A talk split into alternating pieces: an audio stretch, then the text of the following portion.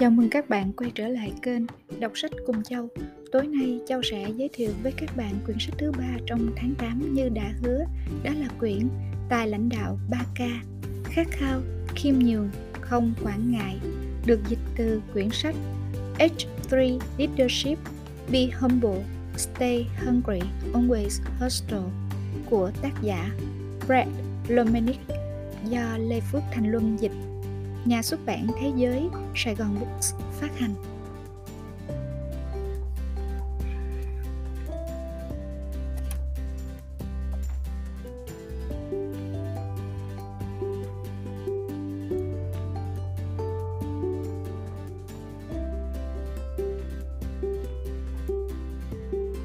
Mục lục của quyển sách này sẽ được chia ra làm 3 phần. Trong đó phần đầu tiên sẽ nói về vấn đề khiêm nhường, bạn là ai, sẽ đề cập đến 5 thói quen. 1. Thói quen hiểu rõ bản thân. 2. Thói quen cởi mở. 3. Thói quen ôn hòa. 4. Thói quen kiên định. 5. Thói quen chuyển giao.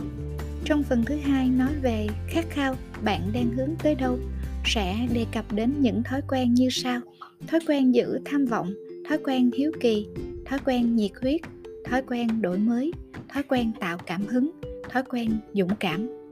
Trong phần 3 của quyển sách nói về chữ không quản ngại, bạn đến đích bằng cách nào, sẽ đề cập đến những thói quen như xuất sắc, thói quen kiên trì đến lì, thói quen thực thi, thói quen xây dựng đội nhóm, thói quen hữu nghị, thói quen lề lối, thói quen rộng lượng, thói quen kế thừa. Bây giờ chúng ta sẽ đi nhanh qua như thế nào là khiêm nhường nhé các bạn. Khiêm nhường là hiểu rõ bản thân, biết mình là ai. Cởi mở, chia sẻ bản thân với người khác. Ôn hòa, hãy nhớ đến tất cả mọi thứ không chỉ xoay quanh bạn. Kiên định, luôn giữ nguyên tắc của bản thân. Niềm tin, giữ niềm tin mỗi ngày. Chuyển giao, nghe theo tiếng gọi trong tim. Và chúng ta cũng sẽ đi tìm hiểu thử xem khát khao là gì. Tham vọng, để luôn khát khao điều sắp đến. Hiếu kỳ, để không ngừng học hỏi. Nhiệt huyết, để yêu thứ mình làm.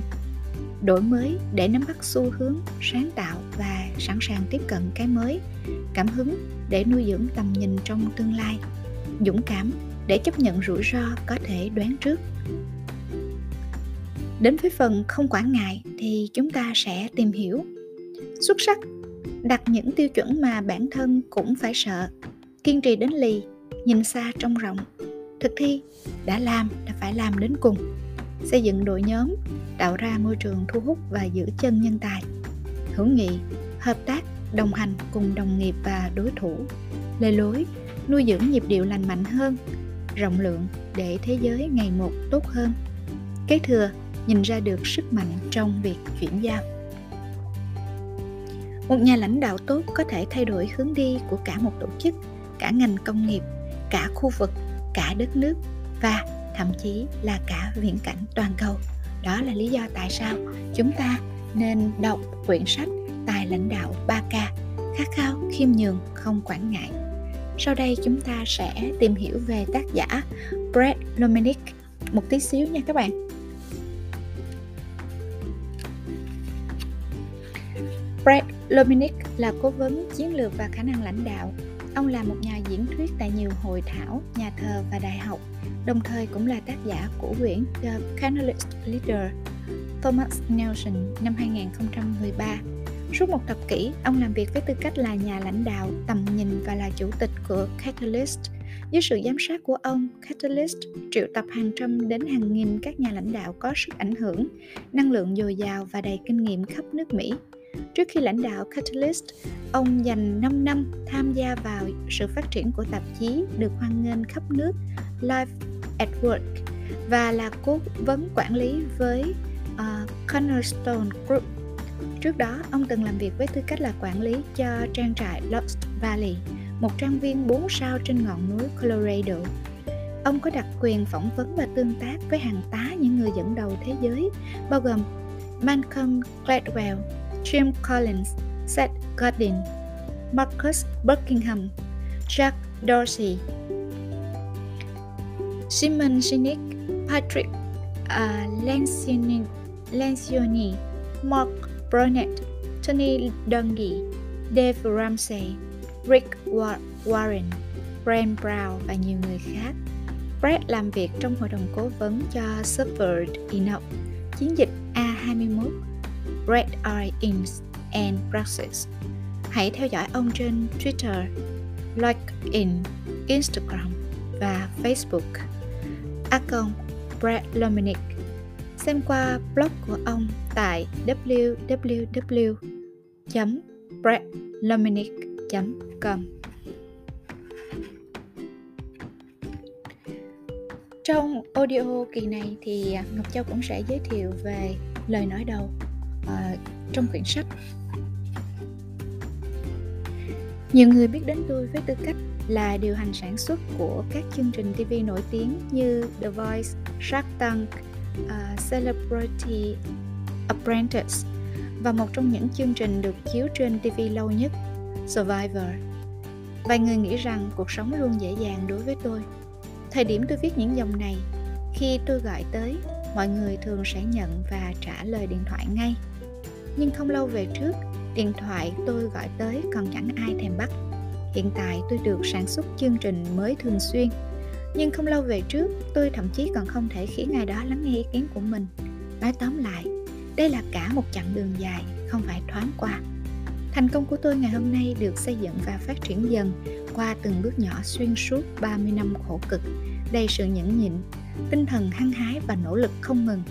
Cuộc đời đã dẫn dắt tôi từ một cựu binh ở Anh đến với những giấc mơ và sự nhộn nhịp của Hollywood khoảng 25 năm về trước.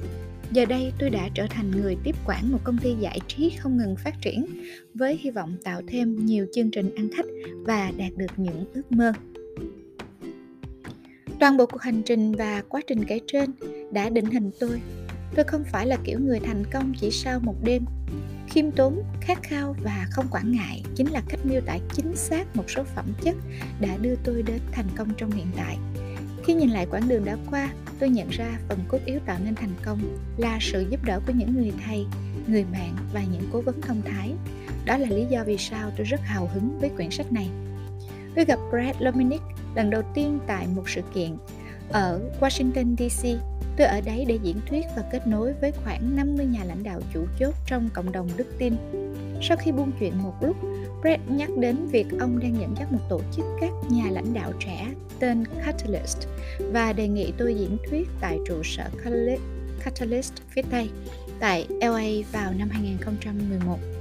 Khi ấy, Roma và tôi đề nghị tới một trong những mini-series sẽ tiếp tục ăn khách trên cáp truyền hình The Bible. Vì vậy, tôi rất mong đợi được việc diễn thuyết trước một khán phòng đầy những nhà lãnh đạo theo Thiên Chúa Giáo trong khắp các ngành về dự án của chúng tôi. Tôi đã rất ngạc nhiên khi đến buổi hội thảo của Catalyst. Mọi người thường ví von nó giống như giải âm nhạc MTV của cộng đồng Thiên Chúa Giáo. Nó tràn đầy năng lượng, xuất sắc ở mọi khía cạnh, tươi trẻ và sôi động, khiến tôi có cảm giác như thể đang đứng giữa những người bạn. Tôi như bị thổi bay bởi chất lượng của những nhà lãnh đạo đến tham dự buổi hội thảo này. Đây là một đoàn thể, một nhóm người, một cộng đồng thực thụ. Brad đã mở rộng lĩnh vực chuyên môn của mình, vượt qua cả việc điều hành Catalyst. Trong cuốn Tài lãnh đạo 3K, ông giúp đỡ người khác gây dựng nền tảng cho khả năng lãnh đạo bằng cách tập trung vào những thói quen chủ chốt, giúp bạn trở thành một nhà lãnh đạo tốt hơn, mạnh mẽ hơn. Khả năng lãnh đạo rất quan trọng. Khả năng lãnh đạo của bạn rất quan trọng.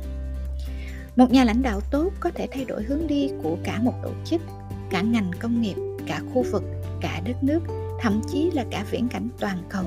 Tôi vinh dự giới thiệu với bạn một cuốn sách không chỉ giúp bạn lãnh đạo, mà còn giúp bạn lãnh đạo tốt. Đừng chỉ đọc sách, hãy hấp thụ nó, chắc lọc nó và áp dụng nó vào cuộc sống thường ngày. Hãy để Brad Lomenick trở thành người hướng dẫn bạn lãnh đạo, dẫn dắt và trở thành cố vấn chiến lược cho bạn. Bạn sẽ không hối hận. Mark Burnett, giám đốc điều hành United Artists Media Group, nhà điều hành sản xuất đạt giải của The Voice, Shark Tank, Survivor và The Bible. Malibu, California. Hãy để bản thân thay đổi. Đến một thời điểm nào đó trong đời, các nhà lãnh đạo sẽ chững lại và tự hỏi, mình phải làm gì tiếp nhỉ?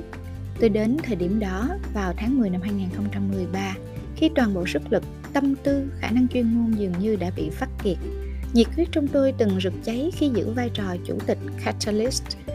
Chúng tôi biến mình thành nhà cung cấp nội dung và hội nghị cao cấp hàng đầu dành cho các lãnh đạo, cả người mới lẫn lão làng.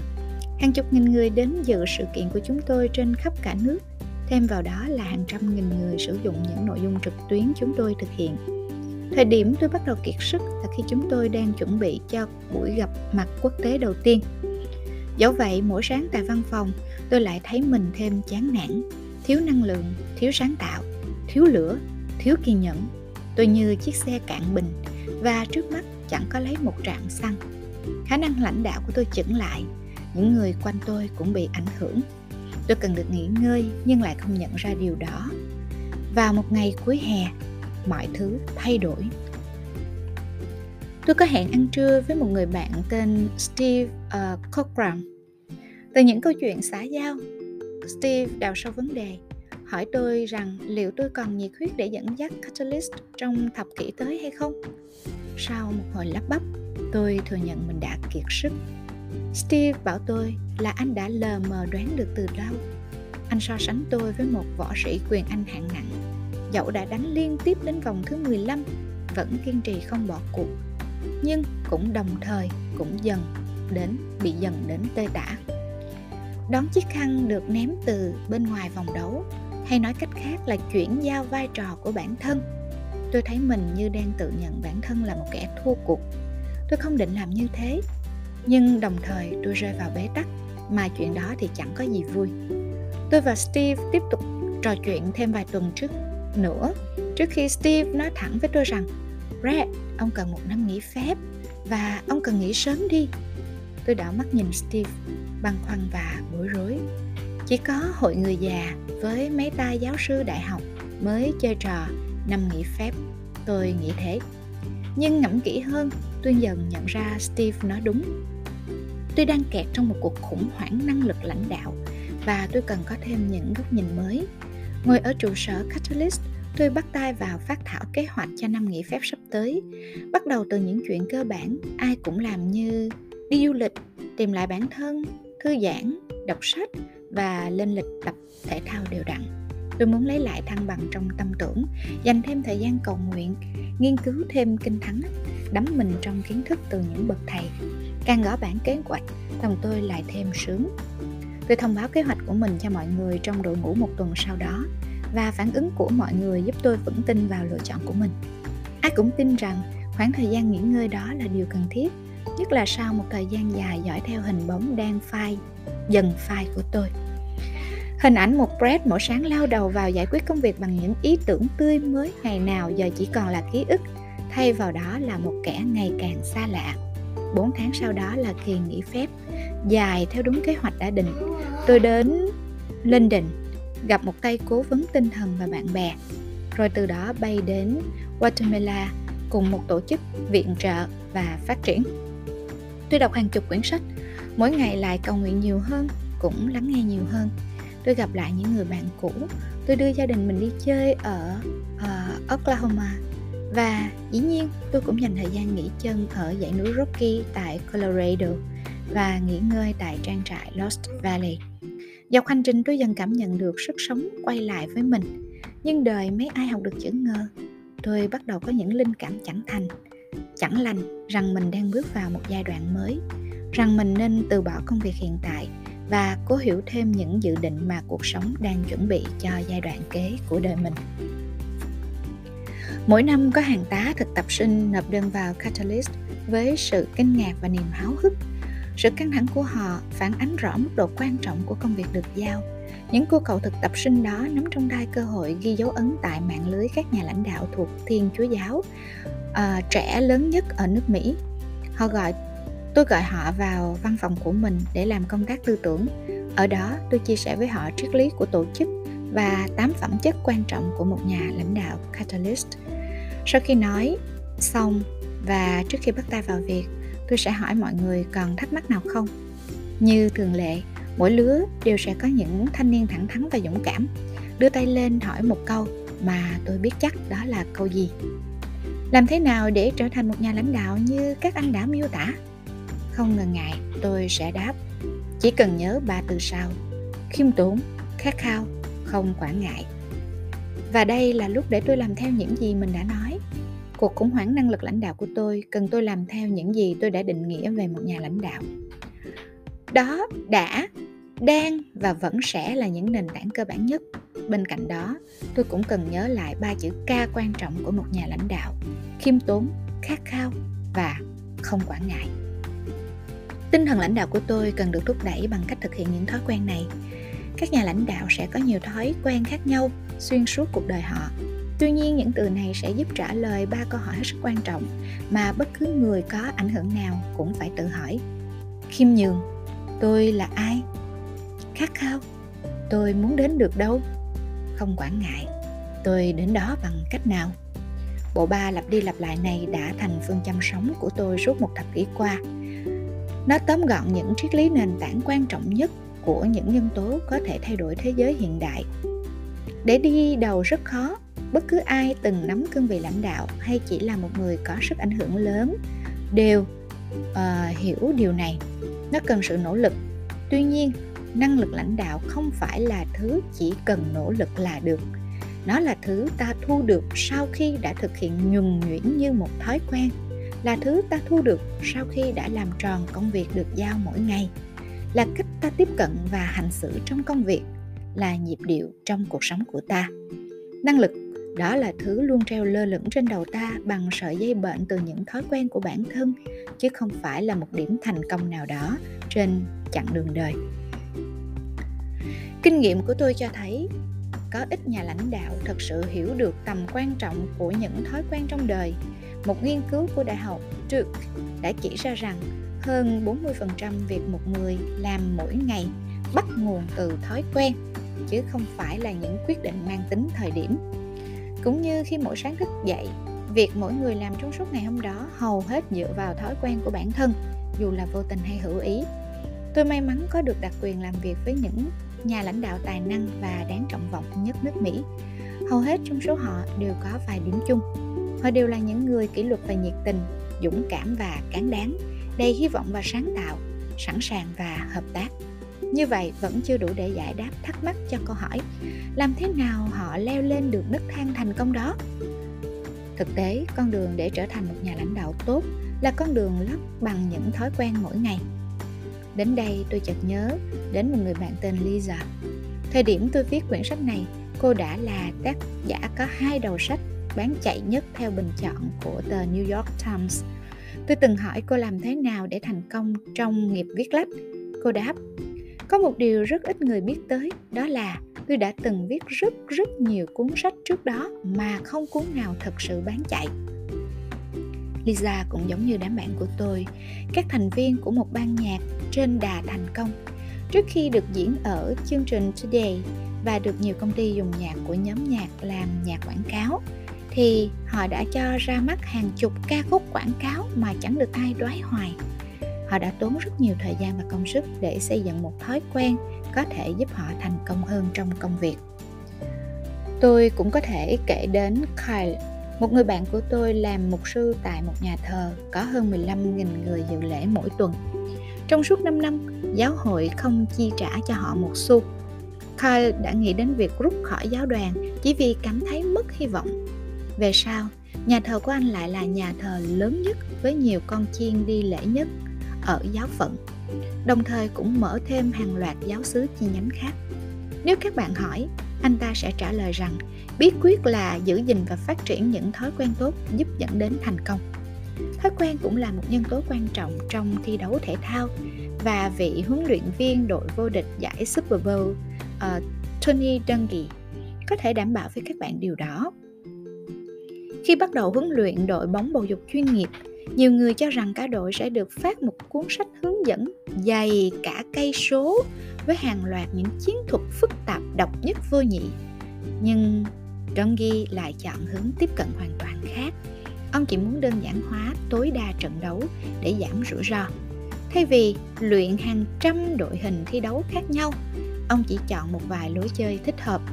Ông muốn cả đội tập trung luyện tập những chiến thuật đó đến mức tối ưu, không ngừng nghỉ cho đến khi những chiến thuật đó trở thành một phần của từng thành viên trong đội. Dungy có khả năng tạo ra một đội bóng nhanh hơn, phối hợp trơn tru hơn bằng cách xây dựng thói quen. Đối phương thường đoán được chính xác lối chơi của đội của Dungy ngay khi cả đội bắt đầu dàn hàng. Nhưng dù đoán được ý đồ, đối phương cũng không thể bắt kịp được nhịp đấu. Đây là 6 lý do người ta cho rằng chúng tôi không thể thắng, Dungy nói với đội Tampa Bay Buccaneers sau khi trở thành huấn luyện viên trưởng của đội vào năm 1996. Nói rồi, Dungy liệt ra một danh sách những thứ mà các phóng viên thể thao hay bình luận viên thường nói. Tỷ lệ chấn thương của những cầu thủ top trên, phong cách quản lý kém hiệu quả, huấn luyện viên mới, các cầu thủ mắc bệnh ngôi sao, lượng cổ động viên ít ỏi và bảng phân công mỏng dính. Dungy nói đó là lý do mọi người thường đồn đãi. Sự thật là chẳng ai luyện tập nhiều hơn chúng tôi cả. Ông biết rằng để thắng một trận đấu bóng bầu dục chỉ dựa vào một tài năng là không đủ, mà còn cần phải có những thói quen tốt. Tony Dungy và cả đội Buccaneers đã cùng nhau đạt được nhiều thắng lợi mỹ mãn, và sau đó là các thắng lợi của ông và đội Indianapolis Colts, đội vô địch giải Super Bowl. Năm 1994, một bài nghiên cứu của Harvard về các nhân vật đã có những chuyển biến lớn trong đời đã chỉ ra rằng động lực của mỗi người mỗi khác. Có người phải trải qua bi thương, có người học từ thất bại của bạn bè, và cũng có những người thay đổi chỉ vì áp lực xã hội. Thế nhưng, dù cho lý do đó là gì đi nữa, điểm chung giữa họ vẫn là sự thay đổi của những thói quen hàng ngày. Có một sự thật hiển nhiên, đó là ý thức quyết định hành vi quyết định con người chúng ta. Khổ nổi, không phải ai cũng ý thức được thói quen đang hình thành của bản thân, lịch trình, công việc, đồng nghiệp hay môi trường xung quanh thường chỉ ra thói quen sống hàng ngày của mỗi người, và đa số chúng ta thường có lối sống thụ động hơn là chủ động. Vậy nên bạn cần tạo ra những thói quen nhất quán và lâu dài. Cuộc sống chính là những quyết định. Nếu bạn muốn thay đổi, bạn phải ra quyết định. Quyết định đúng đắn tạo thói quen đúng đắn. Thói quen bắt nguồn từ ý niệm, và từ ý niệm tạo hình thành quả. Một thói quen là kết tinh của một quá trình đơm hoa từ hạt giống là những hành vi hay những việc ta làm, là thứ có thể biến suy nghĩ thành hành động, biến lý thuyết thành thực tiễn, biến mộng mơ thành hiện thực.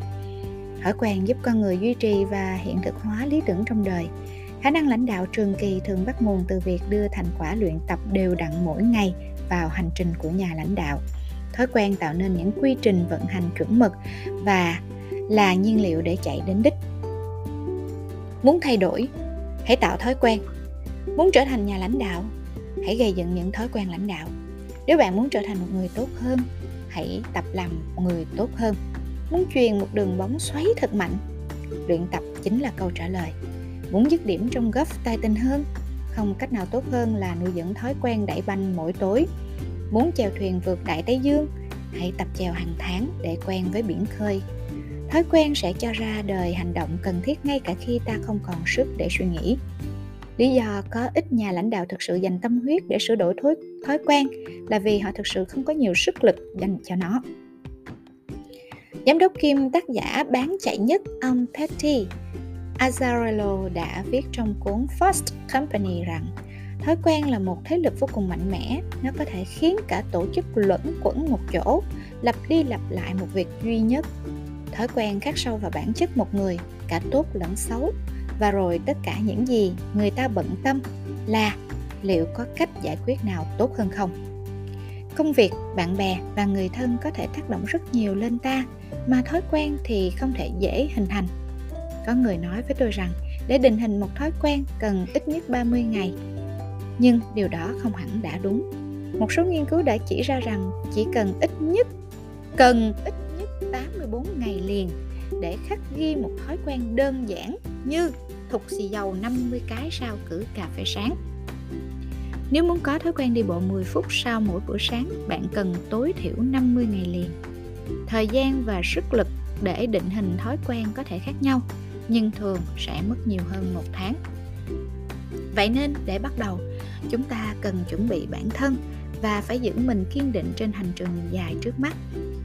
Trên cuộc hành trình trở thành nhà lãnh đạo thực thụ, không có con đường tắt nào cả. Môi trường xung quanh và những người xung quanh có thể tạo ra những thói quen xấu, có thể khiến ta dậm chân tại chỗ, lầm đường lạc lối hoặc lôi ta xuống hố. Dần dần khiến nhà lãnh đạo bắt đầu có những lựa chọn sai lầm. Chăm chăm tìm cách đi tắt đón đầu hoặc chạy theo đồng tiền thay vì sứ mệnh bản thân đã đặt ra. Khoảnh khắc đối mặt với cám dỗ và đưa ra quyết định sẽ xác định con đường bạn sẽ đi. Trả lời cho câu hỏi, liệu bạn có thể tôi luyện được những phẩm chất của một nhà thay đổi thành công? Tác giả nổi tiếng Anne Boscombe của tòa soạn New York Times đã từng nói, hãy làm dù khó hay dễ. Khi thảo luận về nền tảng của thói quen, ta không thể bỏ qua mặt trái của việc này. Quá trình trở thành một nhà lãnh đạo tốt hơn luôn đầy chông gai, cản trở.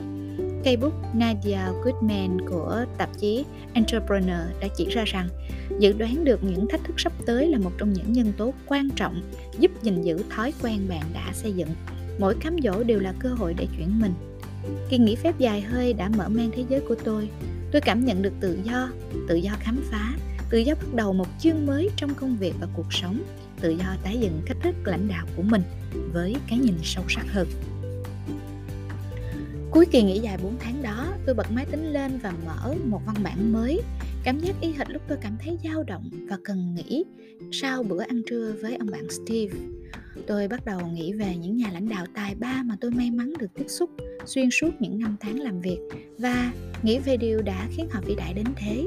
Rồi sau đó, tôi chợt nghĩ về hành trình lãnh đạo của bản thân mình và những thói quen đã thúc đẩy tôi tiến về phía trước. C.S. Lewis đã từng nói, con người cần được nhắc nhở nhiều hơn, cần được hướng dẫn. Tôi đánh máy hết tốc lực, liệt kê một loạt những thói quen quan trọng theo 3 phương châm sống của bản thân. Khiêm nhường, bao gồm hiểu rõ bản thân, biết mình là ai, cởi mở, chia sẻ bản thân với người khác, ôn hòa, hãy nhớ tất cả mọi thứ không chỉ xoay quanh bạn. Kiên định, luôn giữ nguyên tắc của bản thân. Niềm tin, giữ niềm tin mỗi ngày. Chuyển giao, nghe theo tiếng gọi trong tim. Đối với khát khao thì tham vọng để luôn khát khao điều sắp tới, hiếu kỳ để không ngừng học hỏi, nhiệt huyết để yêu thứ mình làm, đổi mới để nắm bắt xu hướng sáng tạo và sẵn sàng tiếp cận cái mới, cảm hứng để nuôi dưỡng tầm nhìn tương lai, dũng cảm để chấp nhận rủi ro có thể đoán trước. Còn đối với không quản ngại thì sao?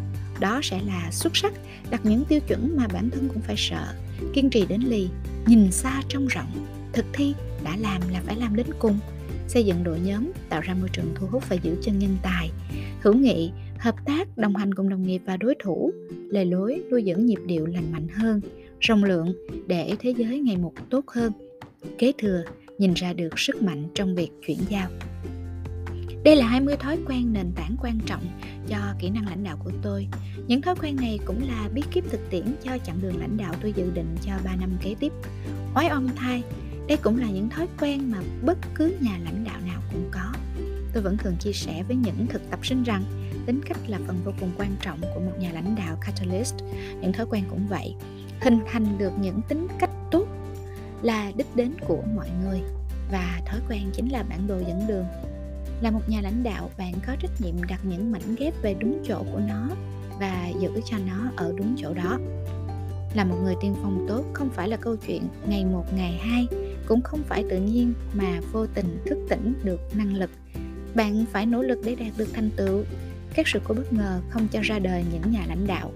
Bạn chỉ có thể trở thành một nhà lãnh đạo khi bản thân có chủ đích như vậy. Cần phải nhớ, công tác lãnh đạo là công tác khó nhằn. Vậy nên hãy biến nó thành thói quen hàng ngày.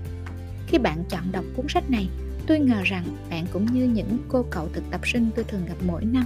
Bạn có thể không phải là một sinh viên mới ra trường, sẵn sàng đâm đầu vào việc và làm việc theo giờ và nhận mức lương dưới cả mức tối thiểu. Nhưng chắc chắn bạn là một người đang nóng lòng muốn có được thành công. Bạn sẵn sàng học và quyết tâm làm mọi thứ cần thiết như một con chiên ngoan đạo nghe theo lời chỉ dẫn của Chúa Trời.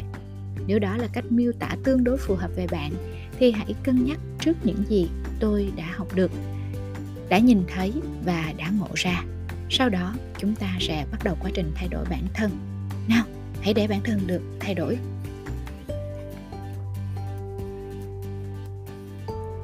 Audio của buổi tối ngày hôm nay đến đây tạm dừng. Cảm ơn các bạn đã chú ý lắng nghe. Và sẽ hẹn gặp lại các bạn trong audio tiếp theo, sẽ đề cập đến chương 1 Khiêm nhường bạn là ai. trong quyển sách Tài lãnh đạo 3K. Bây giờ xin cảm ơn và hẹn gặp lại các bạn.